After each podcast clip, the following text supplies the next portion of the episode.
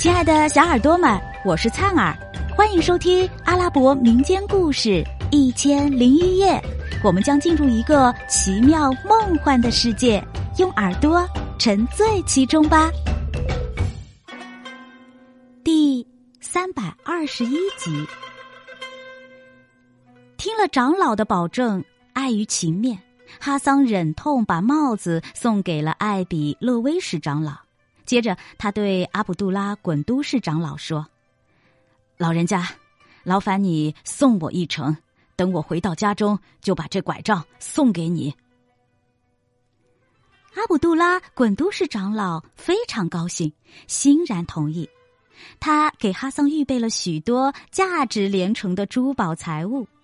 第三天，哈桑夫妇、阿卜杜拉滚都市长老与艾比勒威什长老辞行。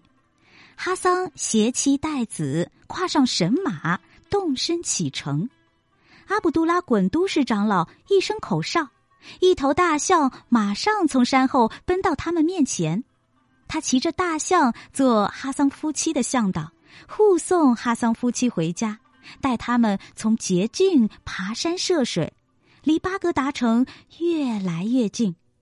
一路上，哈桑想到自己吃尽苦头才救出妻子，不久就可以跟母亲见面了，心中万分感慨，不禁由衷的赞美安拉，对他的恩赐感激不尽。过了一会儿，哈桑抬头朝前远望，一幢绿色圆顶的宫殿隐隐约约出现在他们面前。巍峨矗立的云山也出现了它的轮廓。阿卜杜拉滚都市长老对他说：“哈桑，告诉你一个好消息，今晚你就可以见到我的侄女们了。”哈桑心中狂喜，大家下马，在圆顶宫殿里休息用餐，然后继续赶路。还没到云山下面的宫殿。阿卜杜拉滚都市长老的侄女们就欢快的迎了出来，欢迎和问候他们。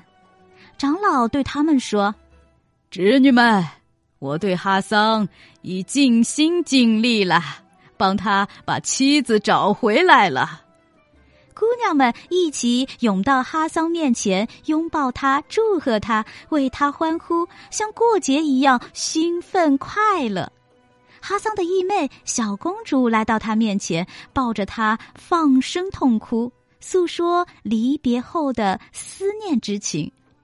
哈桑感动的掉下了眼泪，说：“妹妹呀，我能有今天的幸福，首先应该感谢的人是你，愿安拉赐福于你。”于是他向姐妹们又从头到尾叙述了他的经历，包括途中遇险。奇怪的见闻，跟女王做斗争，以及自己如何获得魔杖和帽子解救妻子的经过。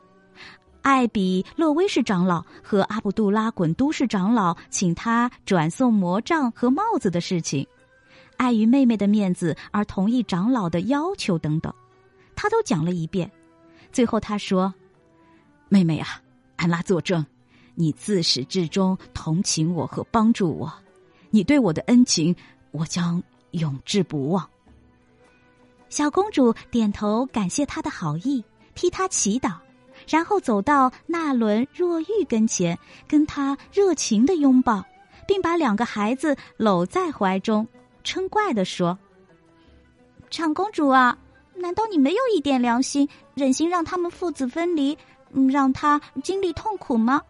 你这样做。”难道忘了夫妻的情分吗？亲爱的小耳朵们，这集故事先讲到这儿啦，我们下集再见。